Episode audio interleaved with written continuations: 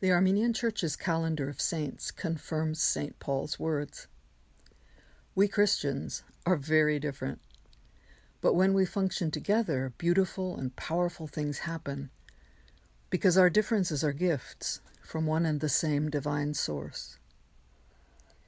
In the calendar, we celebrate people with and without names, famous, unknown, and infamous, infants, elderly, and everything in between royalty, business people, craftsmen, military, clergy, bureaucrats, servants, laborers, captives, martyrs, suicides, people who died by violence and who died a natural death. The calendar reminds us that whether we are remarkable or not, we each have been given a manifestation of the Spirit for our own unique benefit and to make Christ's body whole and complete.